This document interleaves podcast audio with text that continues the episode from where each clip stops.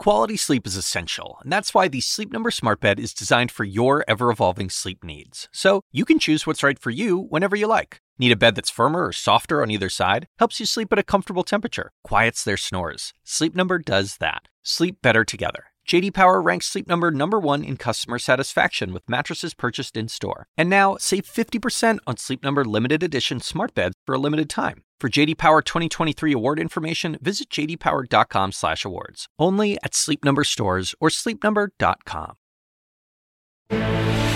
This is CNN breaking news. And good evening. I'm looking out on the Ukrainian capital of Kiev on day 50 of Russia's brutal invasion of Ukraine. I'm Jake Tapper. Welcome to this special broadcast of The Lead live from Ukraine. We'll get to today's top headlines in just a moment, but I want to take a second to step away from the news of troop movements and negotiations for more arms to, to look at the human cost of what those of us covering this war are seeing on the ground. The hideous wholesale slaughter of innocents and their loved ones left behind moms and dads, neighbors, friends, rescue workers who tried to save them, such as a six year old girl in Mariupol, the coastal town that Russia has been pummeling for seven weeks. We should warn you, these images will be disturbing. An Associated Press photographer captured the final moments of this girl's life her mother weeping outside the ambulance, her father covered in blood at her side as an EMT desperately tried to revive her. Doctors and nurses crowding over her tiny body in the hospital, still wearing her unicorn pajamas. A doctor pumping oxygen into her lungs turned to the AP journalist and said, quote, Show this to Putin the eyes of this child and crying doctors.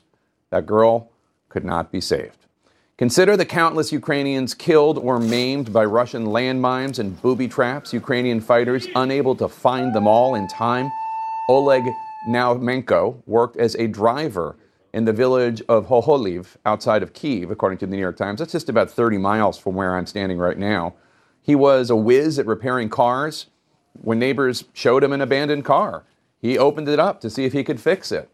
In this case, an apparent landmine in the car exploded and killed him instantly. His wife Valeria told the Times, I died with him in that moment.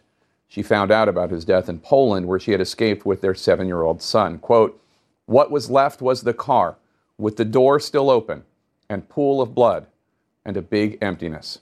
Think for a moment of your best friend from childhood. Serhiy Lahovsky lost his friend Igor this month in Bucha.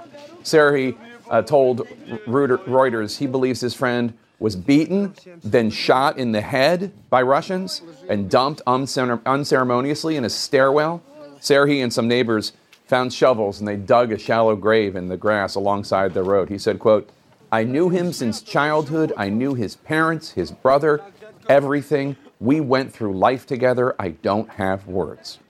Millions of Ukrainians left behind reeling from these attacks, reeling from unfathomable loss and grief, senseless, unprovoked deaths carried out in the most terrorizing ways imaginable. And yet, so many Ukrainians refuse to surrender. They refuse to back down and leave, even as Russian forces threaten the Donbass region right now. These residents who live just west of the Donbass, they're refusing to evacuate their homes.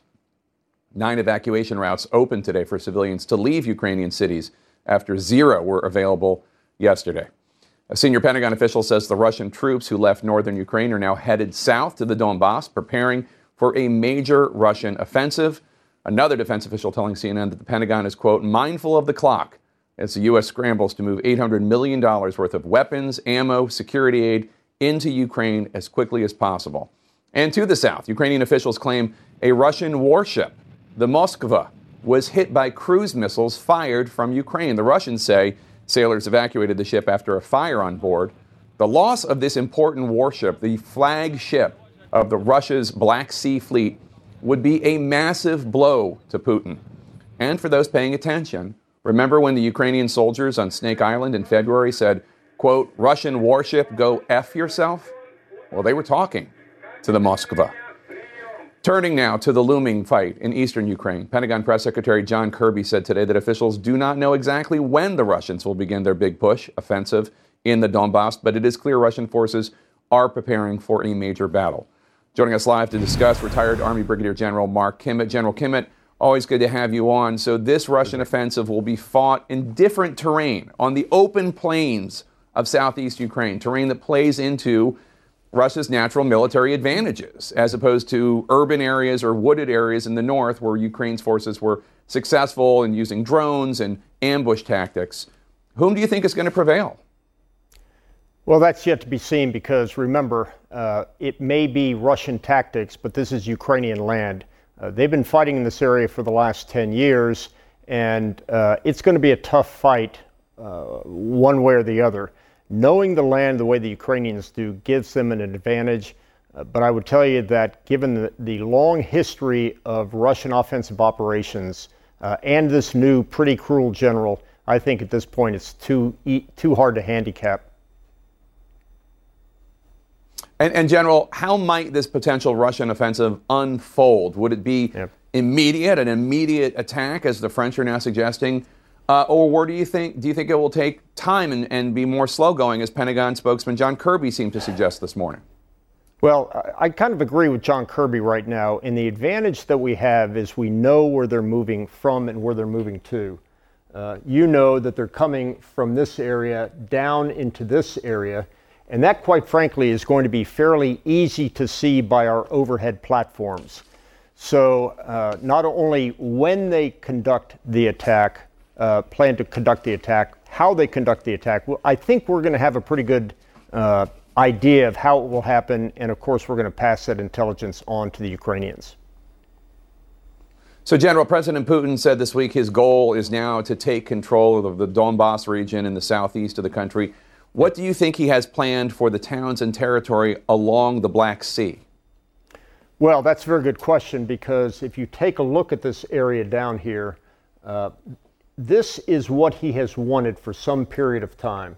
He's wanted to be able to completely control all the, the sea routes into Ukraine. Uh, candidly, if he owns all of that land from Odessa up to Russia, up and that part of the Donbass, he makes Ukraine a landlocked country, and that is, uh, it just completely changes the dynamic of a country like Ukraine, who depends on exports of wheat and other agricultural products uh, to fill their treasury. And that gives Putin a lot of leverage that he doesn't have right now. All right, retired Army Brigadier General Mark Kimmitt, thank you so much for your insights as always. Joining us live here in Kiev to discuss Republican Senator Steve Daines of Montana. He's the first U.S. Senator on the ground here in Kiev, and he has just returned from a tour of Bucha, where Russians allegedly left behind mass graves of Ukrainians as well as bodies in the street. Senator, thanks so much for being here. So, the top prosecutor for the International Criminal Court, he visited uh, Bucha and Borodnik uh, as well, and he says Ukraine is a crime scene. Is do you agree? I completely agree what we saw today uh, was was shocking. It was numbing. You know, we're parents of four children. We have three grandchildren. To see these shallow graves, and to watch these investigators who are with shovels digging, uh, shovelful by shovelful, extracting these bodies, the bodies of women, of small children, civilians across the board it's it is it's mind-numbing. It's terrible, and uh, we were there. In fact, looking as as they're excavating uh, these, taking these bodies out, you could see the rubble, like an like an earthquake. It destroyed these residential uh, neighborhoods. We met with the mayor of Bucha today. He said, "Senator, can I show you my home?" Mm-hmm. So we followed him to his home, completely destroyed by the Russians.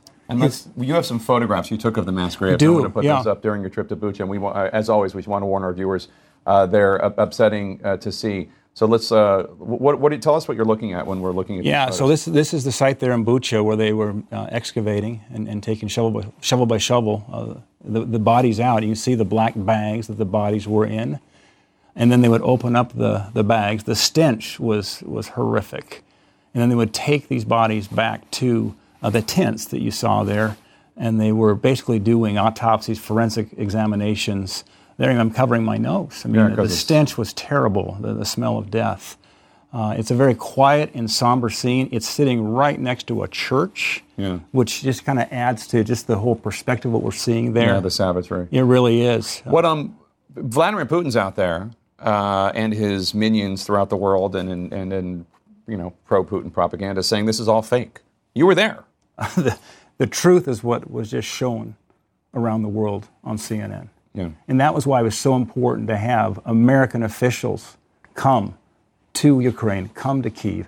And I, was, I had dinner just minutes ago, Jake, with a, a Ukrainian military leader. And I asked him, I said, what we saw in Bucha today, what's going on like Bucha around Ukraine? Just as you said, Jake, Ukraine is one great big crime scene. Yeah. This is going on in Mariupol as we speak. Yeah, at, at, at probably a much, much bigger scale. It, it is. I mean, when the history is written about what's happened here in Ukraine, it's going to be a terrible, terrible story. And let's not forget, the Ukrainians sent a very strong message today as I was going through the devastation. They said, this, these war crimes will not end until this war ends. Right. This war will not end until the Ukrainians have the lethal aid they need to defeat the Russians. Well, let's talk about that because uh, President Biden just approved another $800 million. It's been about $3 billion total. Um, what are your concerns about it getting here fast enough? Because obviously, logistically, it's difficult to get helicopters, et cetera, to a place from around the world. Well, uh, we need to speed up the cadence at which that lethal aid is made available and then delivered to the Ukrainians. There's a couple places that, are, that the lethal aid is coming in. We've got to speed that up. We also need to make sure that we're listening to the Ukrainians in terms of what they need. I met with leaders here today. They said they need heavy artillery, mm-hmm. 155, 155 mm howitzers. That's what they need. They need they need the heavy armor. I think they are getting the, the, howitzers, right? They, they, well, we, have got to talk about how many they need as well. Right. But they got to get them here quickly because, as you know, as you watch that battle map we just looked at here minutes ago, uh, the Russians are on the move. They're now down on a part of Ukraine where they have a better territorial advantage than they had when the, when the Ukrainians defeated them north of Kiev here because they had better battleground. The territory is not as friendly for the Ukrainians down south. That's why we need to accelerate this lethal aid. Uh, President Biden called this genocide the other day. He said that wasn't a legal ruling, it was his opinion, but he thought it was pretty obvious. Do you agree? I, I'd say what I saw were it was atrocities, there are war crimes. At this point, I'm not sure we need to get involved in definitions. This is a terrible, terrible situation. These are war crimes. It's, it's irrefutable. These are war crimes. They need to be prosecuted, and Vladimir Putin and those who committed these crimes need to be held accountable. Republican Senator Steve Daines of Montana, thank you so much for being here. We really appreciate, appreciate your time. It, yep. So many Ukrainians, especially uh, in towns near the front lines of this war, are living in sheer terror every day specifically those living in or near the Donbass, where Russia is planning its next big offensive. CNN chief international correspondent Clarissa Ward uh, joins us live now. And Clarissa, you traveled to the Donbass today. How were the people there surviving? That's right, Jake. Well, the situation there is absolutely awful. We were in a town called Avdiivka. It is literally less than a mile from the front line, from those positions of pro Russian separatists and Russian forces. And they have already started relentlessly bombarding these areas in anticipation of this new offensive. There's roughly 2,000 people still left in the town. The mayor is begging them to evacuate, but many of them are saying they don't have the money and they don't know how to get out. The town of Avdiivka is no stranger to war. For eight years, this has been the front line of Ukraine's battle with Russian backed separatists. People here are used to shelling, but they have never experienced anything like this. A missile can be heard overhead as an emotional man approaches us.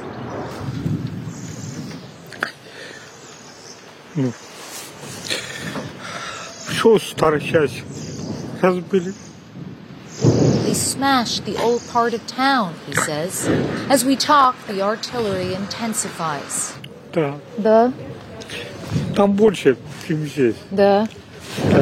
I told him it's better to go home now because there's a lot of shelling, and he said there's more shelling where he lives.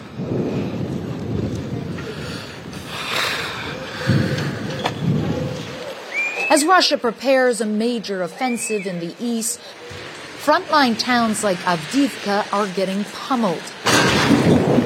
So you can hear constant bombardment. This is the bomb shelter down here, but you can see this building has already been hit. More than 40 people are now living in what used to be a clothing store.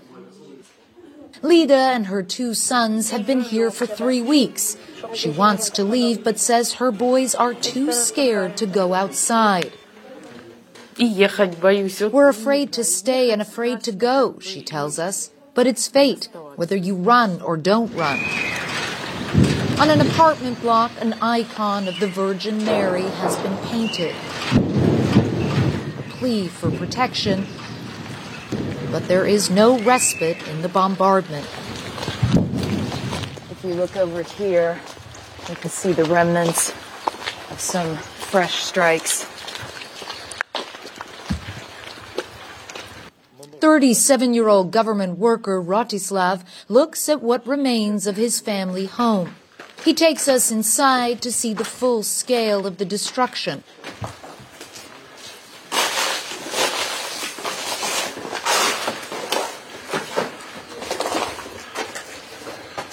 It's completely destroyed. Сейчас ничего. Ничего, nothing. Mercifully, no one was at home at the time of the strike. It was photo albums. My children's photograph. His family has already left, but he says he plans to stay. I'm afraid like anybody else. Only the dead aren't afraid, he tells us. But a lot of people are still here in Avdiivka, living in bomb shelters, and we need to support them. Authorities say roughly 2,000 people remain in this town. There is no water, no heat, electricity is spotty. The local school has become a hub to gather aid and distribute it to the community.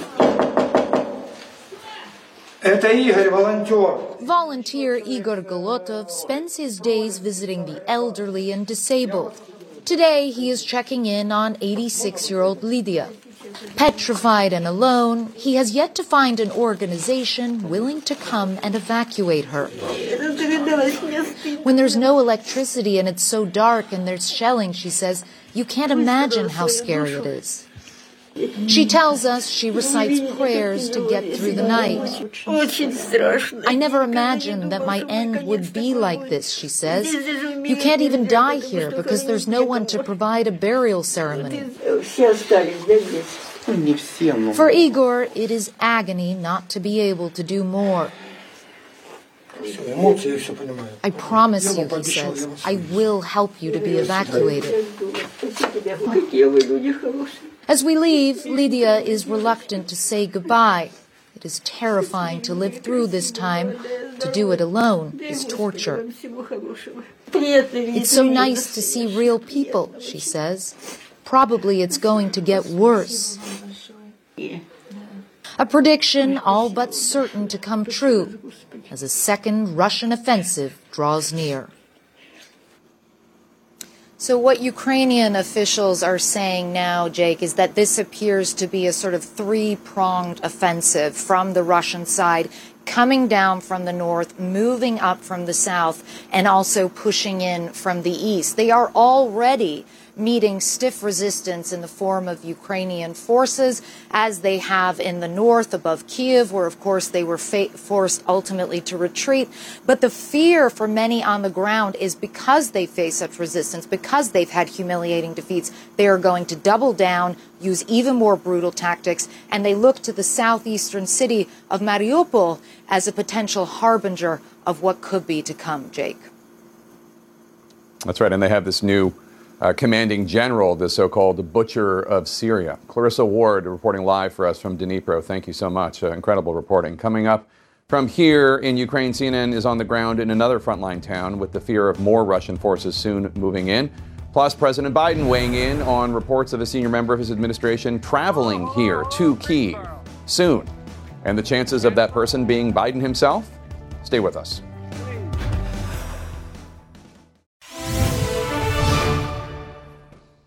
Breaking news in our world lead the Russian warship Moskva just sank in the Black Sea. The announcement comes from the Russian Defense Ministry via the Russian news agency TASS. Now, Ukraine claims that they hit the ship with land to sea missiles. Russia says a fire caused munitions aboard to explode. Meanwhile, CNN's Ben Wedeman has been to the easternmost town still under Ukrainian control, where he met civilians who have not only decided to stay, they've volunteered for the even more risky job of braving the local roads despite the constant threat of Russian soldiers and Russian shelling. Denise loads food in his car for a delivery run. The supplies sorted by volunteers in this old warehouse were donated from around Ukraine and abroad. Denise was a musician before the war. My town broken. It's destroyed. Destroyed. Severodonetsk is the city furthest east under Ukrainian government control and under constant bombardment from Russian forces nearby. The supplies Denise and other volunteers deliver are what keep this city alive. Two missiles landed outside Nadia's decrepit Soviet era apartment building. The strain of living under the shelling more than she can take. It's hard, she says. I can't stay in this room. I'm so afraid. I want it to be quiet and calm again. With Russian forces massing in the east, there will be no quiet there will be no calm. Sitting on a hospital bed, Uliana recounts the night her house was hit. I was in the kitchen and it started, she says. Her home is now in ruins. More than 20 corpses lie scattered in the hospital's morgue, wrapped in sheets and blankets, awaiting burial. On the outskirts of the city, more evidence of the toll war has taken. This is a hastily dug graveyard that was started since the war began. Just look at the dates 7th of April, 9th of April, 3rd of April, 4th of April. It goes on and on and on. And more graves will soon be filled. And going around the city, what we saw is that almost every building was somehow damaged by what appears to be utterly random shelling in areas where there's no military uh, targets. There are just civilians. And it appears that there was extensive use, or there still is extensive use, of cluster munitions in that city. The only real rhyme or reason to this madness seems to be a desire to terrorize and demoralize the population before the onslaught. Jake? Ben Wedeman, thank you so much for that important report. Coming up, the operation happening to get supplies such as food and medicine to Ukrainians who have not left this country. Stay with us.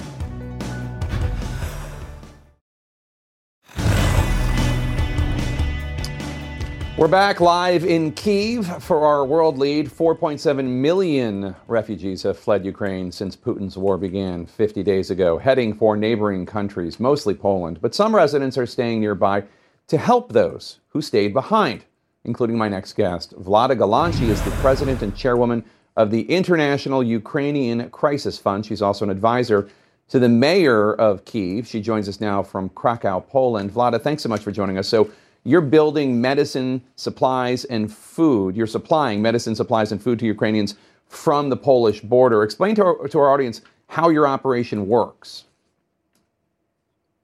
Well, Jake, uh, first of all, thank you for having me. Um, it has been just a full scale effort. Um, when this war first started, I have a very very close professional and personal connection to Ukraine. Um, professionally, just because uh, over the last five years, I've been very active um, in Ukraine. Um, in the political scene, um, and um, and personally because I'm originally from Ukraine. I was born in Odessa, and when this war started, um, I desperately wanted to go back and help. I have even a home in Kiev.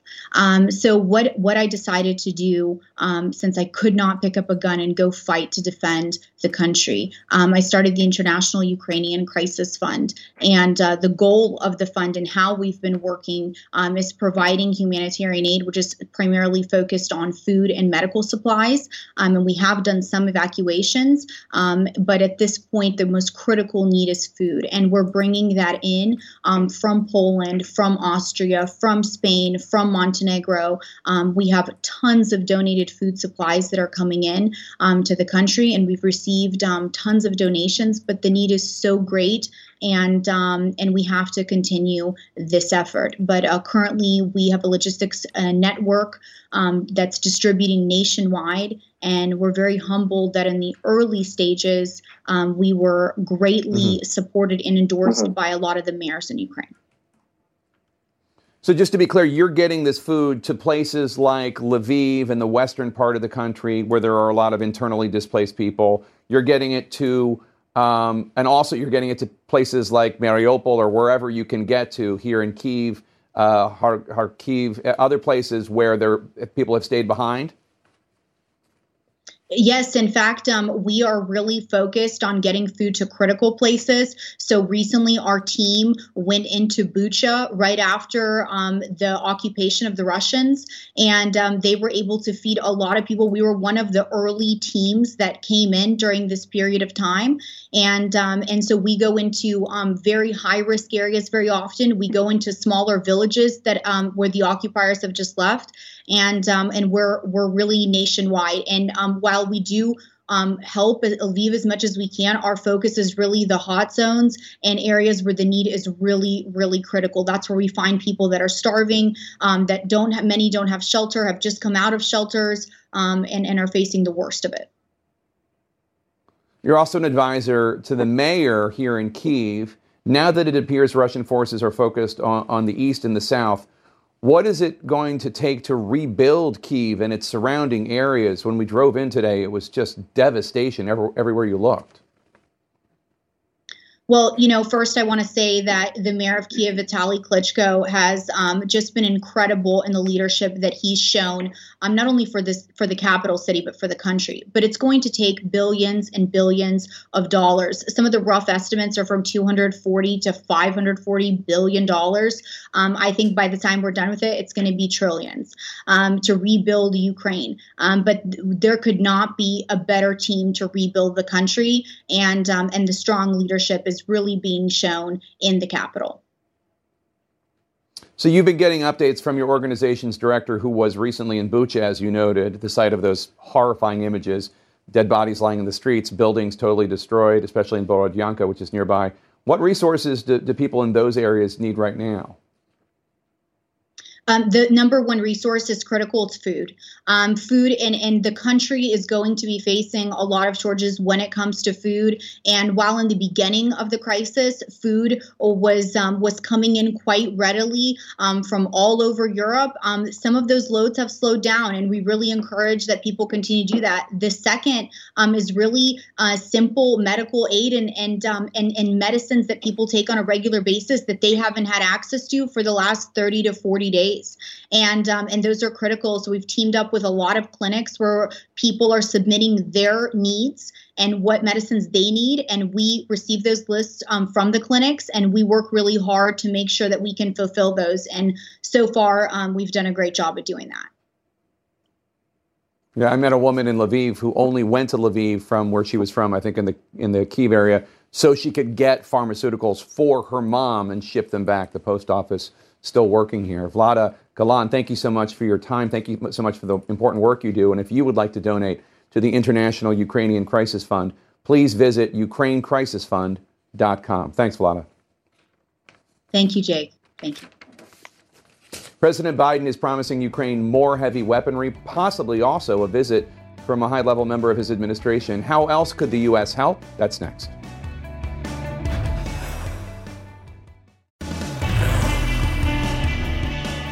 Turning to our politics lead, as Russian forces prepare to launch a massive offensive in eastern Ukraine, the United States and its allies are unveiling a new military package for Ukraine, one that includes more sophisticated and heavier duty weaponry than previous shipments of aid. This comes as President Biden says he is weighing whether to send a senior member of his administration to Ukraine as a demonstration of support. CNN's Kaitlan Collins joins us now live from the White House. Kaitlan, uh, what are you learning about whom the Biden administration might send here to Kiev, Ukraine?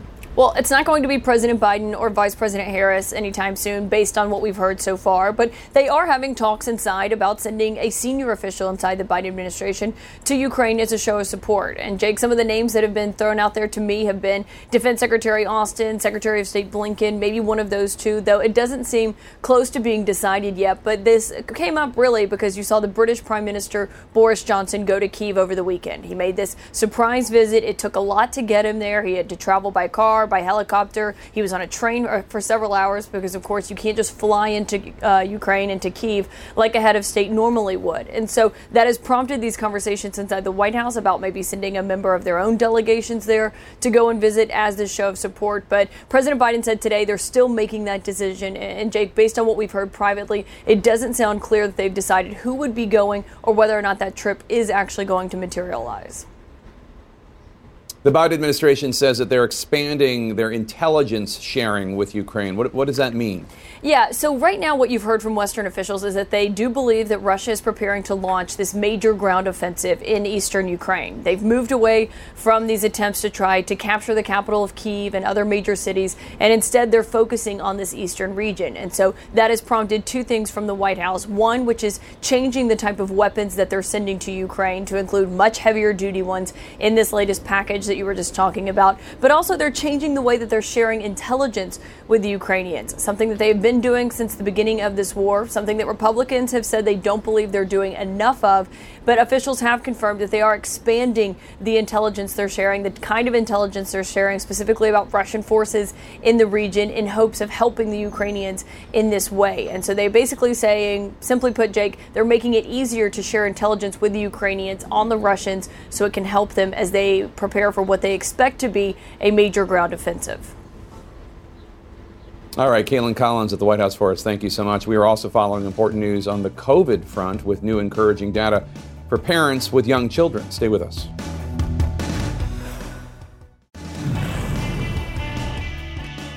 In our health lead, there is new data out today showing promising results of a third shot for kids. Pfizer and BioNTech say a study of children 5 to 11 years old shows a high immune response from a booster shot, which helps to fight off the Omicron variant. Company said they will be sending this data to the FDA and requesting emergency use authorization to deliver that third shot to this age group in the coming days. Here to help us understand what this means for families is CNN chief medical correspondent Dr. Sanjay Gupta. Sanjay, good to see you. So you've dug into this new data. Tell us what it shows. So, what they did in this case, Jake, uh, six months after these children received the first two shots, uh, they gave them this booster. Now, this is a third of the dose of what adults get. It's 10 micrograms. And what they were looking for were, were three things. How well do they tolerate this, this third dose? How safe is it? And does it create antibodies? Does it, how many more antibodies does it create? And it's a relatively small study, but let me show you what they found here. First of all, with regard to the antibodies, a significant increase overall, 36 fold increase in neutralizing antibodies against Omicron specifically. So, obviously, this is the, the virus that's circulating the most. Well tolerated, no new safety signals. And as you point out, they're now going to take this to the FDA to see if this should be uh, authorized under emergency use. This is, you know, 12 and older uh, in this country all already have emergency use authorization for a booster. So this would be basically adding or expanding the age group for boosters, Jake.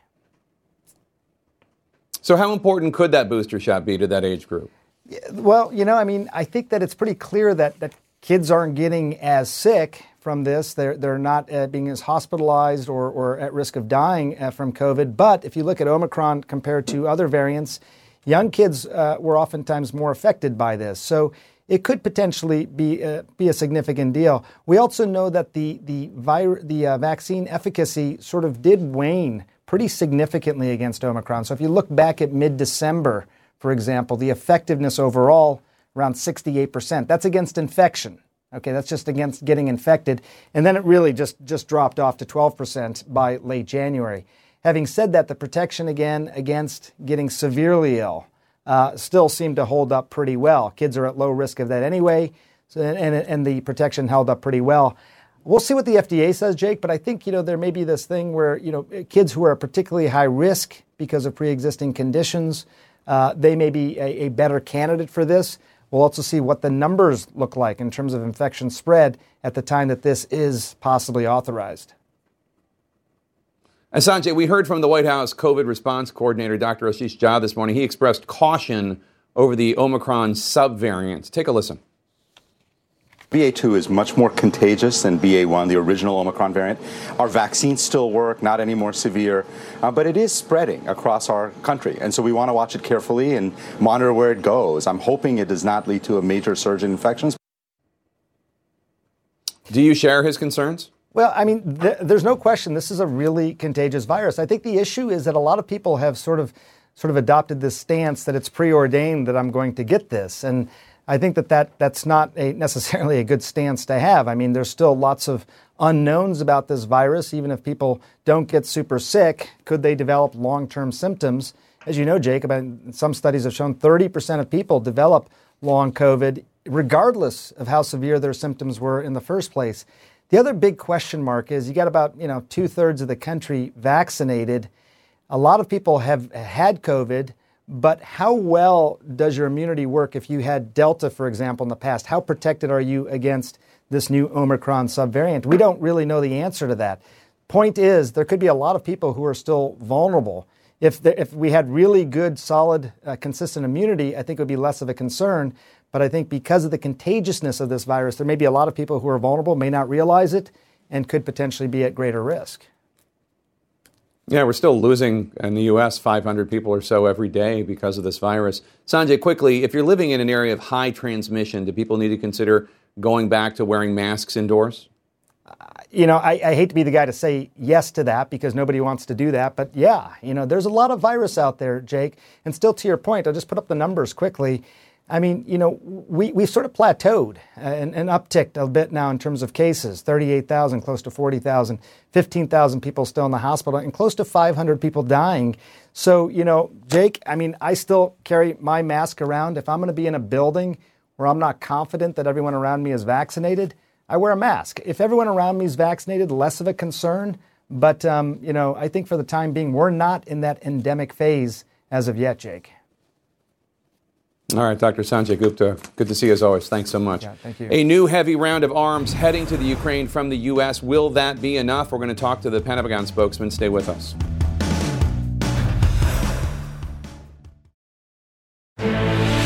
This is CNN Breaking News. And welcome back to this special broadcast of The Lead. We're live from Ukraine. I'm Jake Tapper, and I'm looking out on the capital city of Kiev on day 50 of Russia's brutal invasion of Ukraine. We begin this hour with a major blow to the Russian military. The pride of Russia's naval fleet, the Moskva, has sunk. According to Russian state media, Ukraine claimed that they struck the vessel with a cruise missile. Russia blames the damage on an accidental fire.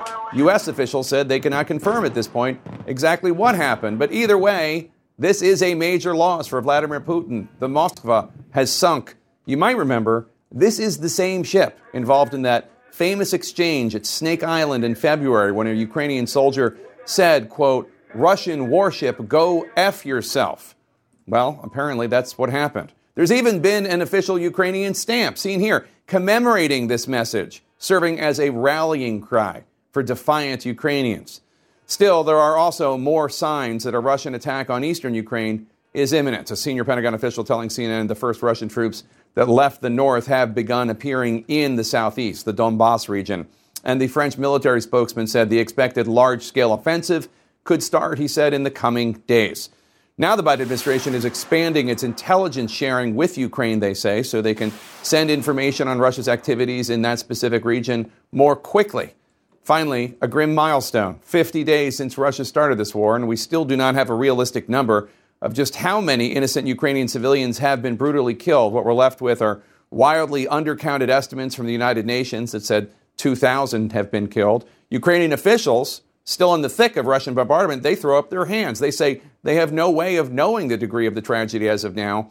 So, all that's real and definite and tangible right now are moments like this one.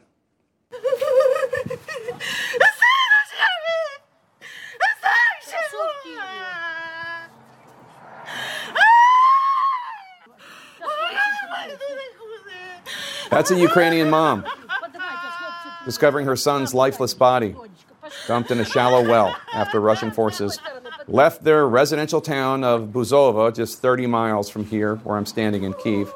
She is heard saying, My little son. She's hardly able to breathe because of all the sobbing. Or take a look at this family. They tried to take an evacuation boat to safety with nothing more than a backpack and important documents. Then Russian rockets came raining down, turning the scene into a bloodbath and cl- killing the 12 year old on the right of your screen there, Vladimir Nestorenko. Vladimir idolized Michael Jordan. He dreamed of playing basketball. Then there was eight year old Elisa, who watched her grandfather get killed right in front of her eyes. Ukraine's First Lady first flagged the story, and reports say the little girl's grandfather cradled her in his dying arms to protect her from the blast, and he gave his life serving as a human shield. Elisa was also gravely injured, and she too later died from injuries at a nearby hospital. This is what the Russians are doing in Ukraine. We're joined now by CNN's Fred Pleitgen. Fred, uh, Ukraine's endured seven weeks of war now, more than seven weeks. It appears there will be another big battle in the east. You spoke uh, with the Ukrainian National Security Advisor. What did he have to say? Yeah, you're absolutely right, Jake. The uh, Ukrainians have absolutely no illusions that this battle is going to be tough. It's going to be bloody. There's two things that I think really gave them a morale boost. One is, is that ship being hit, but it's also the security assistance that they're getting, especially from the United States, and the fact that there's some heavy weapons among that security assistance. The Ukrainians are telling me they're already moving more forces towards the east right now, and we also saw that firsthand as well. As Vladimir Putin masses his troops in eastern Ukraine, the Ukrainians too are deploying more forces to try and stop Russia's offensive. These elite territorial defense soldiers gearing up to head east. We are absolutely prepared for this. We have both fighting spirit and fighting mood. We are patriots of our country, and of course, we will fight back the enemy, the soldier who goes by the name Vlad the Rifle tells me. And now Ukraine's forces saying they've struck the flagship of Putin's Black Sea fleet, the guided missile cruiser Moskva. I spoke exclusively with Ukraine's national security advisor. Can you tell us what happened to the cruiser Moskva? It sank, he says jokingly. So far, Russia only acknowledges that the ship was damaged after a fire, and now Moscow claims it sank while being towed in a storm. The Moskva was involved in a now famous incident in a place called Snake Island when its crew told Ukrainian soldiers to surrender. This was the answer. The Moskva was still there near the Snake Island and was hit yesterday by two powerful Ukrainian made missiles, he says. And then a warning to Putin. This is just the beginning, he says. There will be more than one Moskva. But the leadership in Kiev understands the next major battles will be different and possibly even more bloody as Russian tanks and artillery pour into the Donbas region. This horde has invaded our country and they think we will watch them destroy us, he says. But of course, we will respond by all means we have. Thanks to our international partners, we have interesting tools. The U.S. and its allies have already provided Ukraine with billions of dollars worth of weapons and are now moving to give Kiev heavier arms to counter Vladimir Putin's tank battalions. The National Security Advisor says Ukraine needs all the firepower it can get. I would never say that the Russian army is weak, he says, given the amount of weapons thrown there, the number of tanks, armored personnel carriers, planes, and helicopters. I would not say this is a weak army. I would say these are strong Ukrainian soldiers who fight back such a powerful army. The National Security Advisor also tells me for Ukraine, the end game is clear. There will be no Russian soldiers in this area, he says, neither in Crimea nor on the territory of Donetsk or Luhansk regions. This is our land. We do not need someone else. We are not going to give up. And that's also what the Territorial Defense Group in Kiev pledges, ready to bring its forces to Ukraine's east to confront the Russian army once again. So then you can tell the Ukrainians under no illusions as to what they're up against, the firepower the Russians can bring, and the brutality that they bring as well. But at the same time, you do see that there is that boost of morale. And the Ukrainians believe with that security assistance, they might have a chance.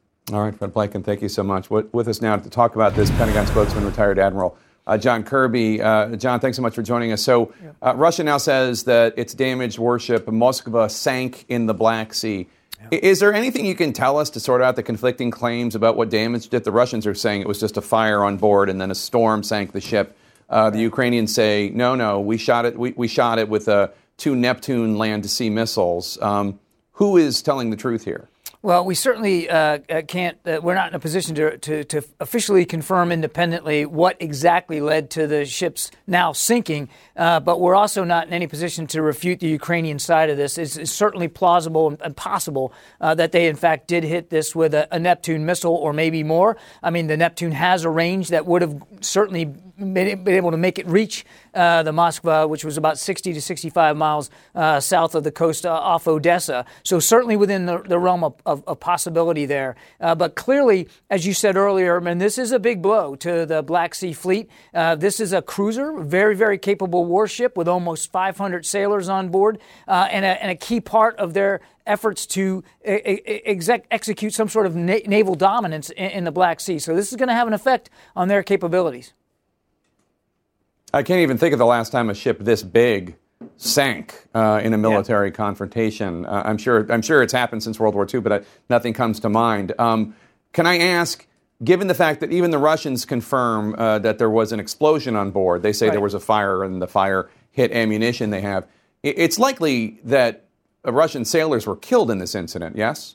I think you have to work on that assumption, Jake. I mean, almost 500 uh, sailors. I don't know how many they got off. We did see indications uh, that there were lifeboats and that some sailors got off uh, the ship. Uh, but if it was hit by a missile, even if it was just an internal explosion that cooked off ammunition, as the Russians are saying, you're likely going to have loss of life and casualties on board that ship.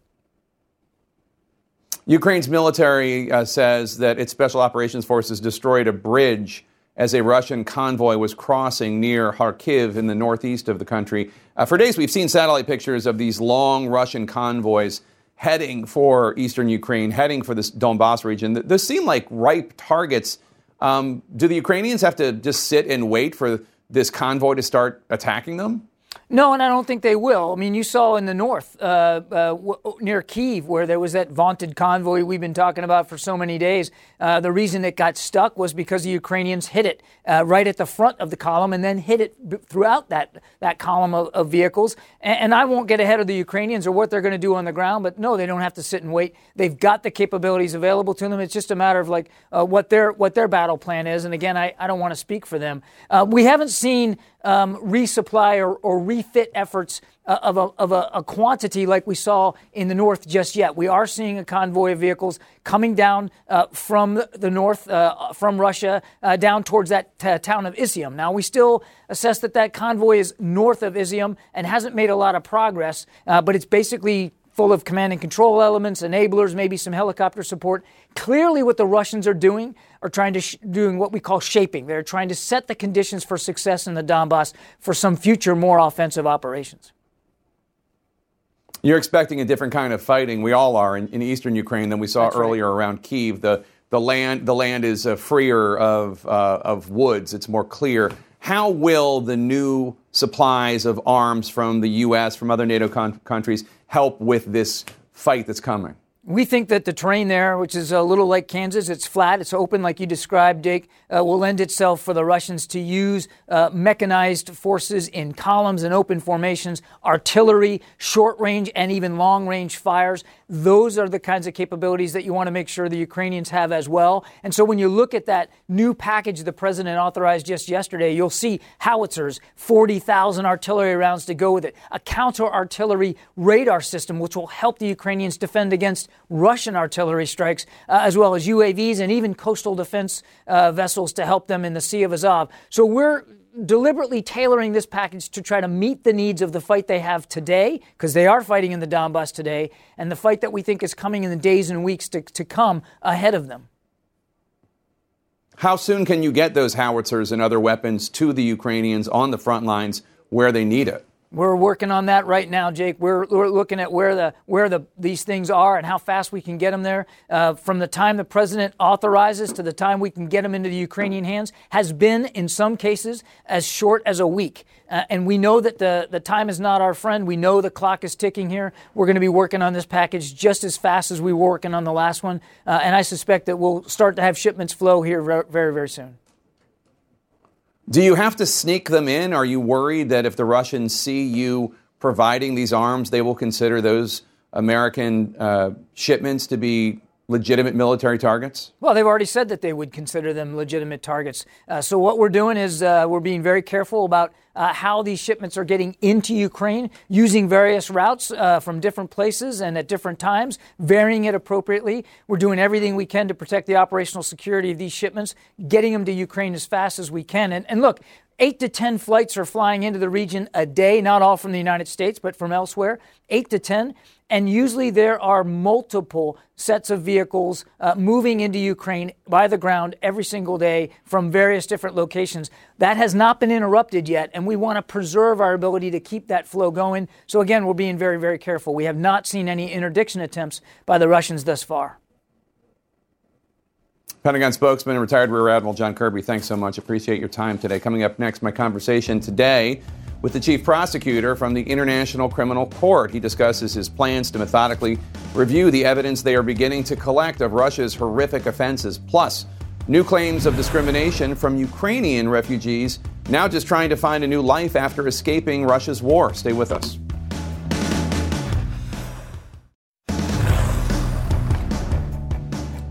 We're live from Kiev in our world lead. Russian state media claiming a victory in the besieged port city of Mariupol. This video allegedly shows more than 1,000 Ukrainian Marines surrendering to Russian forces. Ukraine is denying this report. CNN cannot verify if this is real or Kremlin propaganda. Still, Mariupol has been one of the hardest hit areas since the war broke out seven weeks ago. CNN's Ed Lavandera spoke with one survivor who has tried her best to deliver aid and offer support to citizens in hiding while running for her life. When the first bomb struck Mariupol, Katya Yerskaya thought her most effective weapon would be a gentle smile and the ability to calm terrified families. She lived in an underground shelter, coordinating relief supplies for the trapped civilians of this besieged city. So you're watching your city get bombed and destroyed, people are being killed. You decide not to leave, but to help. It's uh, horrible that enemies didn't allow even children to go out from the city. Day by day, the video Katya captured showed life in Mariupol unraveling. She lost touch with the outside world. None of her family and friends outside the city knew if she was alive or dead. Life here was falling into an abyss. It was like middle age. It was like the Middle Ages. Yes. It's almost like you could feel yourself running out of time. There was only so much longer you could stay in Mariupol. I thought I will never go from Mariupol until the end. On March 16th, Katya evacuated. She recorded two short videos on her way out just before seeing a family walking on the side of the road a mother, grandmother, and two young girls. So we had uh, two free places in our car, and we saw this family, and we decided to help them. At one of the Russian military checkpoints, they stopped in front of a soldier. And he uh, showed us go out, and we began to turn on our car. And after that, he began to shoot. One of the bullets pierced the car over her head. But in the back seat was 11 year old Milena Urolova, shot in the face. The Russians, realizing their mistake, sent the girl to a hospital. Katya, now separated, traveled on without knowing if the young girl survived until. One, two, three, four, five, six, seven. CNN found Milena in the basement of a children's hospital in eastern Ukraine after surviving life saving surgery. For Katya, the relief is overwhelmed by the horrors of what she witnessed. I saw a lot of uh, dead people, a lot of common graves on the street, for example, in my yard. And um, I um, started to believe uh, that they're crazy because they um, were like maniacs. They were maniacs to you? Yes, they, they're, really, they're really crazy, like Nazis in the Second World War.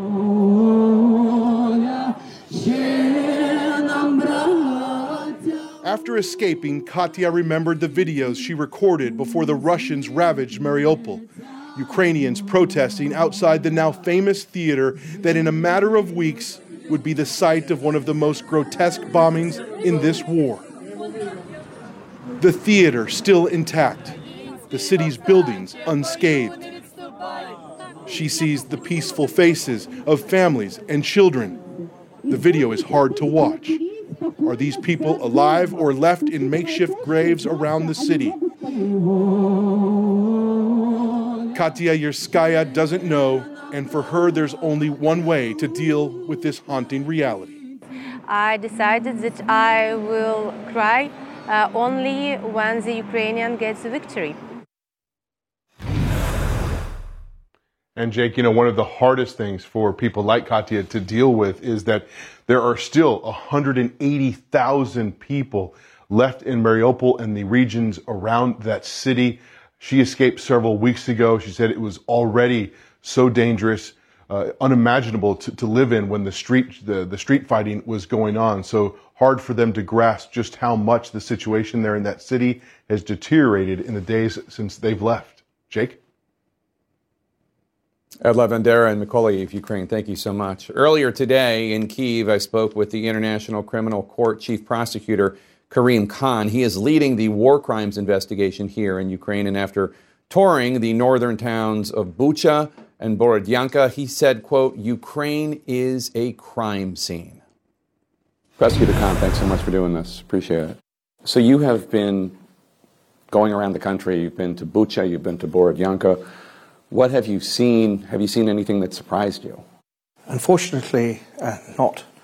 I think we have all been seeing the pictures and reading the reports um, regarding the devastation, the human cost, uh, both to property, but really most importantly to uh, to civilians, uh, men, women, and children.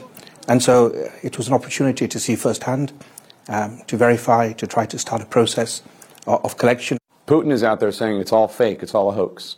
You're seeing it with your own eyes. What we have to do, I think, the job is to separate truth from falsehood. Uh, truth always is said to be the first casualty of war. There's competing narratives.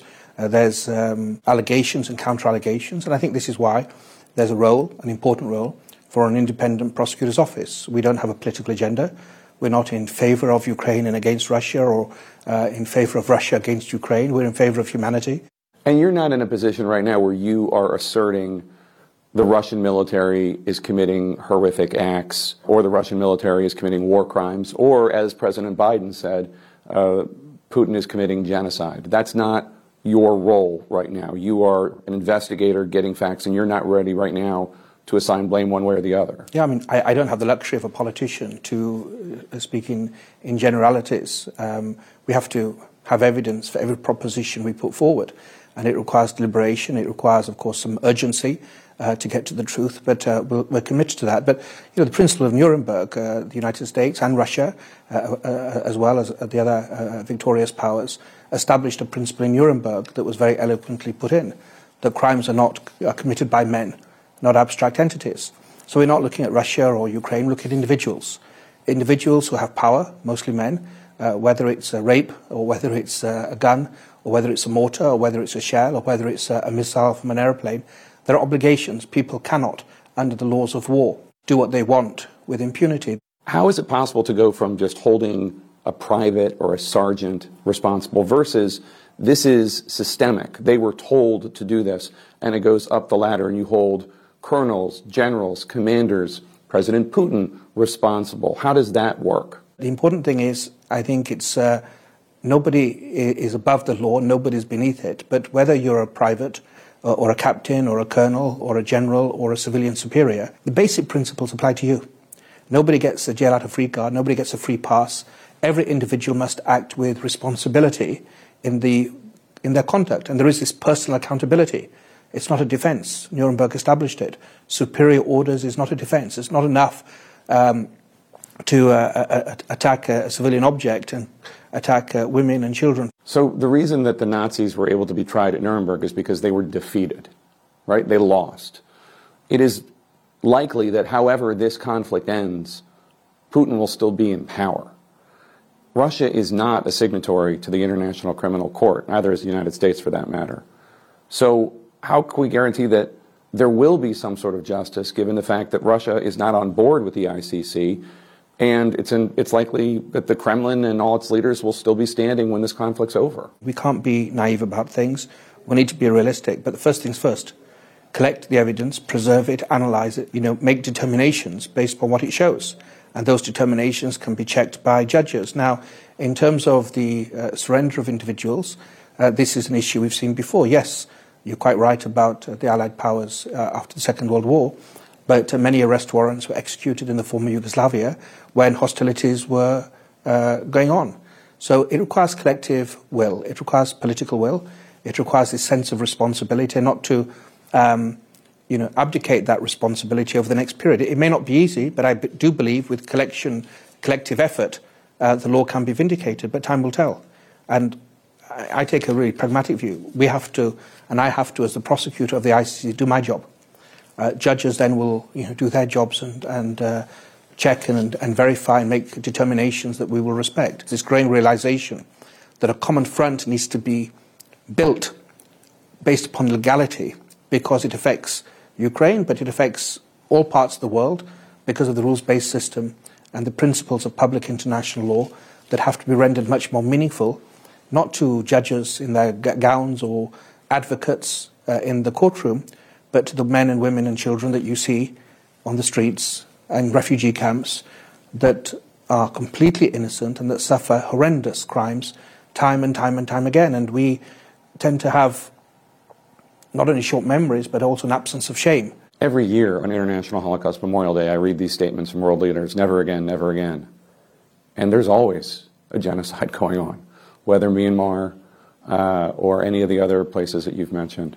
Um, what do you say to somebody out there who says, it's all nonsense? They say never again, and then tens of thousands of Ukrainians get massacred, and the Western powers just sit back and you know, they send some arms, but they don't really get involved. I think it's uh, incredibly difficult. You're, you're, spot on. It's a matter of shame that what you say is true, but it is. At the same time, we can't be hopeless. We can't give up hope because we have laws domestically and people commit uh, murders and a whole variety of uh, crimes. The issue should be collective will to impose these standards in practice. And it's about progress. Yes, it, the world is full of contradictions and hypocrisies and double standards. I accept that.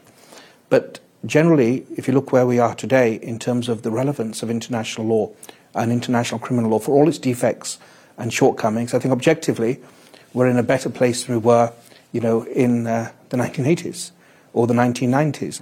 And I think if we keep working, if we don't give up hope but be realistic and try to improve the compliance with the law um, will make progress. And utopia doesn't exist in practice. It's about trying to keep progressing in a way that is meaningful and we don't stop. Thank you so much for your time today. I appreciate it. Thanks so much. Thanks, Jake. An impossible task of moving people and supplies throughout a country under constant attack. How trains are playing a vital role in saving lives here in Ukraine. Stay with us.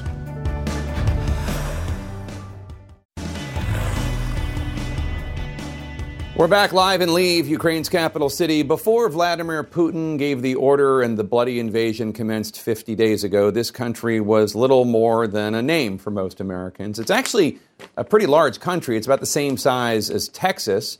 From here to the front lines in eastern Ukraine or southeast to the besieged city of Mariupol, it's roughly 500 miles.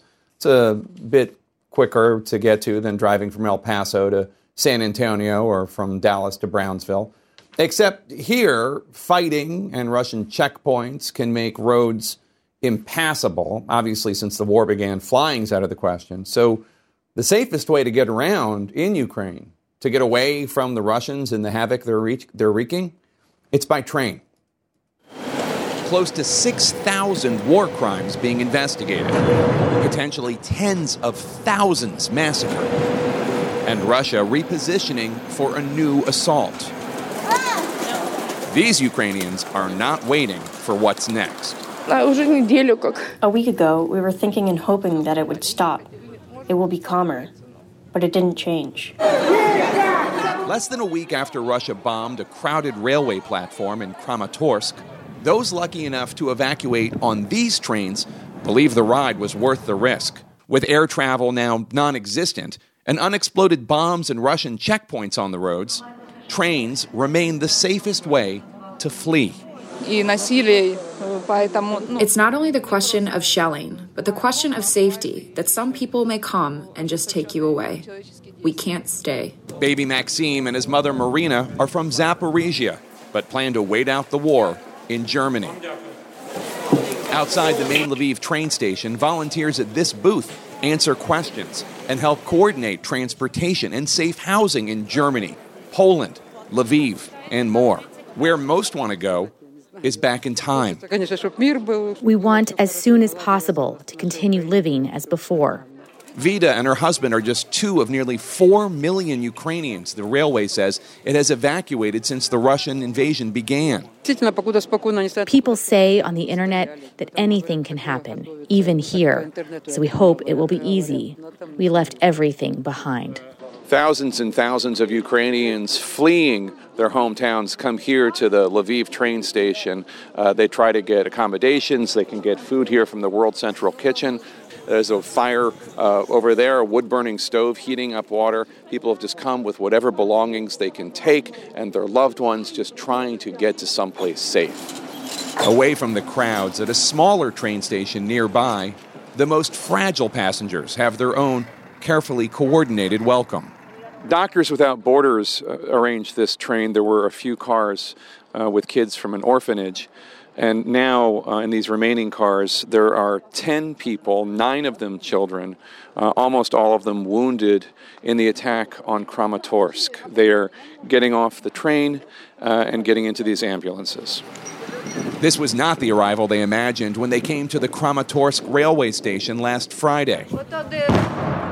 But after Russians targeted the crowd on that platform, many of these passengers, these children, suffered shrapnel wounds so deep, surgery is required. Their train to Lviv is outfitted with medical equipment in each car, as well as a team of doctors and nurses. Dr. Stieg Walravens was the ER physician on board for the 24 hour journey, overseeing some complex injuries along the way. So they had actually a pneumothorax, which is um, air in between the lung and the chest. Um, was due to actually a penetrating trauma of a blast. These are the kind of wounds that normally you see in, in uh, normally one expects to see in soldiers, not in children. You expect to see that in uh, war-struck areas where uh, civilians are also close to the firing line. Pretty, pretty tough stuff to see kids hurt like that. It always remains tough, yes. He says his team has been going back and forth on these kinds of medical transports for 10 days. This group of some of Putin's youngest victims, safe for now, and headed for more care. Back at the main terminal, the trains keep chugging in and out and across the country, bringing Ukrainians from the besieged south and the east to Lviv, where they can have the small luxury of a moment to cry. Now, we were asked to not show you the orphans and to not show you the kids who were so critically wounded in the Kramatorsk train station attack. And we obviously honored those wishes. But I have to tell you, that was tough to see. In the U.S. today, finally, the new investigation into what many people suspect are drivers being ripped off at the gas pump as oil companies cash in. Stay with us.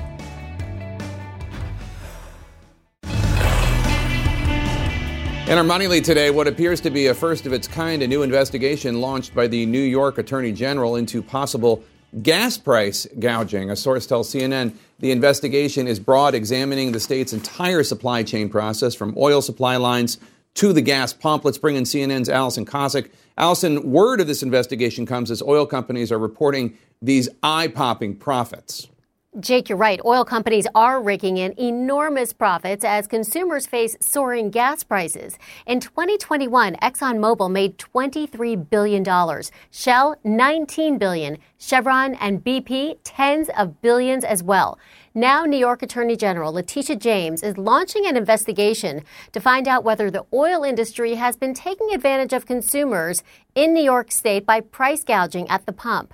This is a deep dive into the entire supply chain from production to the pump. It's going to be covering all the steps before the product even gets to gas stations. So not only major oil companies that supply oil to the state, but this investigation is also going to look into refineries that turn crude into gasoline, as well as independent operators of pipelines and terminals plus the manufacturers, distributors, shipping firms, and retailers. The investigation is a reflection of the anger about high gas prices as oil companies in 2021 made some of their biggest profits in years and are forecast this year to earn even more. The current average is $4.07 a gallon, which has come down since the record high of $4.33 last month. Uh, it is worth noting that oil companies lost enormous amounts of money in 2020 when crude oil crashed below zero for the first time ever. The American Petroleum Institute says countless investigations have shown that changes in gasoline prices are based on market factors. But even President Biden recently called out the tendency for gas prices to go up like a rocket when oil spikes, but only to drop like a feather when crude crashes. At this point, Jake, it's not clear what, if any, there's any evidence that state authorities have of potential price gouging. Jake? Mm. And Alison, Amazon turned heads today. They announced its first, their first ever fuel surcharge to sellers. That's not going to sit well with customers. Yeah, especially because Amazon's fee hikes on sellers could translate into higher costs to consumers as those businesses look to pass along that expense. In a memo to CNN, Amazon said it's imposing the new fee uh, because inflation has worsened significantly in recent months. An Amazon spokesperson said the fee only applies to sellers that choose to use Amazon's fulfillment services, which include storing, packing, and shipping products. Uh, but this fee, Jake, to sellers comes after Amazon just hiked its Prime membership fee $20 to $139. The new fee on sellers, it begins two weeks, uh, in two weeks on April 28th, when Amazon is also expected to release its earnings report for the first three months of this year. Jake? All right, Alison Kosik and our money lead, thank you so much. Coming up next here from Ukraine, the refugee group that says they're not being treated like other Ukrainians who escaped war. They say they're being discriminated against. Stay with us.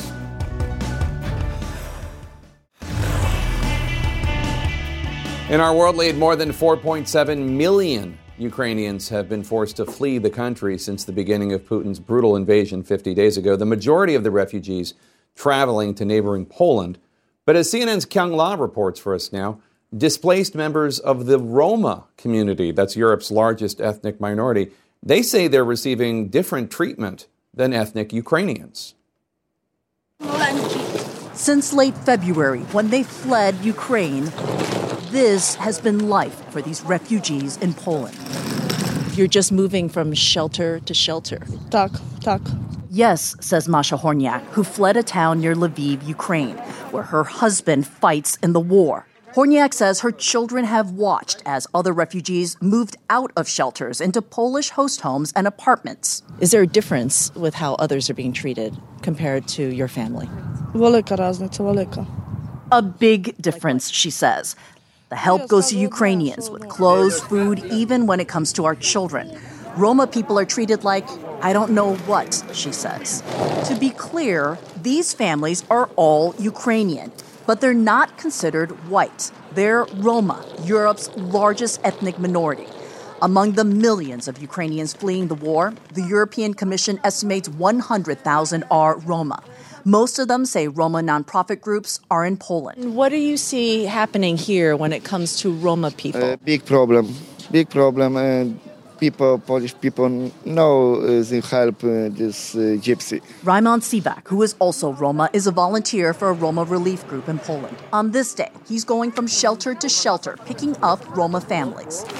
Yes, this is racism. It's a very open racism. Joanna Talewicz runs the group helping Roma refugees. Nobody wants to take them from different cities, from refugee shelters, from volunteers. Across Poland? Uh, across Poland. Forget that you are able to rent the apartment for those people. It's impossible. It's impossible even if you have money. Talewicz's group found three houses in Poland that they can rent for these exhausted families. Fatima Hordiva's daughter, Milana, fell asleep immediately once she was on the bus. How hard has all of this been on all of the children here? It was hard in the shelter, she says. Before they finally head to this house, the volunteers stop at another shelter and pick up Oresha Tua, who barely escaped Russian missiles in her suburb outside of Kiev. She has also been in shelters for the last month. With your, all your children and you're pregnant? No. No. Seven months pregnant, traveling with three year old twins and her eight year old. The Roma volunteers say Roma families are often larger, creating a different housing challenge in this crisis.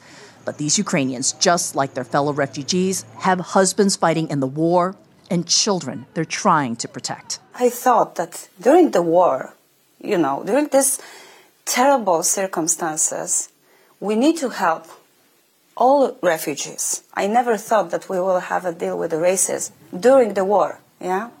And it was naive. It was very, very naive.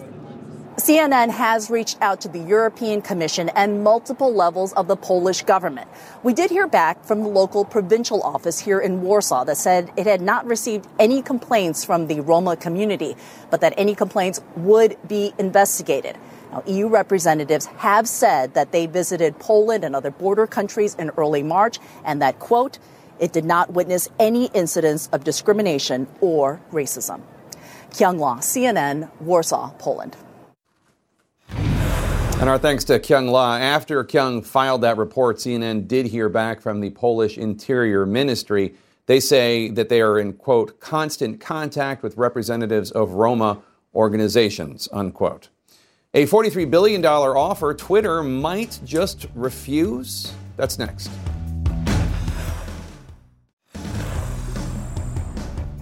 And our tech lead, the richest man in the world, tells Twitter, take it or leave it. Elon Musk offering to buy the social media company for $43 billion in cash or $54.20 a share. This after Musk became Twitter's largest shareholder last week. Now, the takeover bid is about $9 more than the stock's current market price, though it is below its 52 week high. If this offer is not accepted, Musk says he will reconsider his position as a shareholder.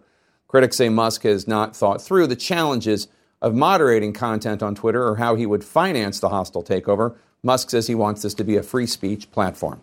I'll be back at 9 p.m. Eastern for CNN Tonight with more live from Kiev and from our reporters on the front lines of this bloody invasion. Our coverage continues now with Jim Acosta in for Wolf Blitzer in the Situation Room. When you work, you work next level. And when you play, you play next level. And when it's time to sleep, Sleep Number smart beds are designed to embrace your uniqueness, providing you with high-quality sleep every night. Sleep next level. JD Power ranks Sleep Number number 1 in customer satisfaction with mattresses purchased in-store. And now, the Queen Sleep Number C4 smart bed is only $1,599. Save $300 for a limited time, only at Sleep Number stores or sleepnumber.com. Prices higher in Alaska and Hawaii. Quality sleep is essential, and that's why the Sleep Number Smart Bed is designed for your ever evolving sleep needs. So you can choose what's right for you whenever you like. Need a bed that's firmer or softer on either side? Helps you sleep at a comfortable temperature, quiets their snores. Sleep Number does that. Sleep better together. JD Power ranks Sleep Number number 1 in customer satisfaction with mattresses purchased in-store. And now, save 50% on Sleep Number limited edition smart beds for a limited time. For JD Power 2023 award information, visit jdpower.com/awards. Only at Sleep Number stores or sleepnumber.com.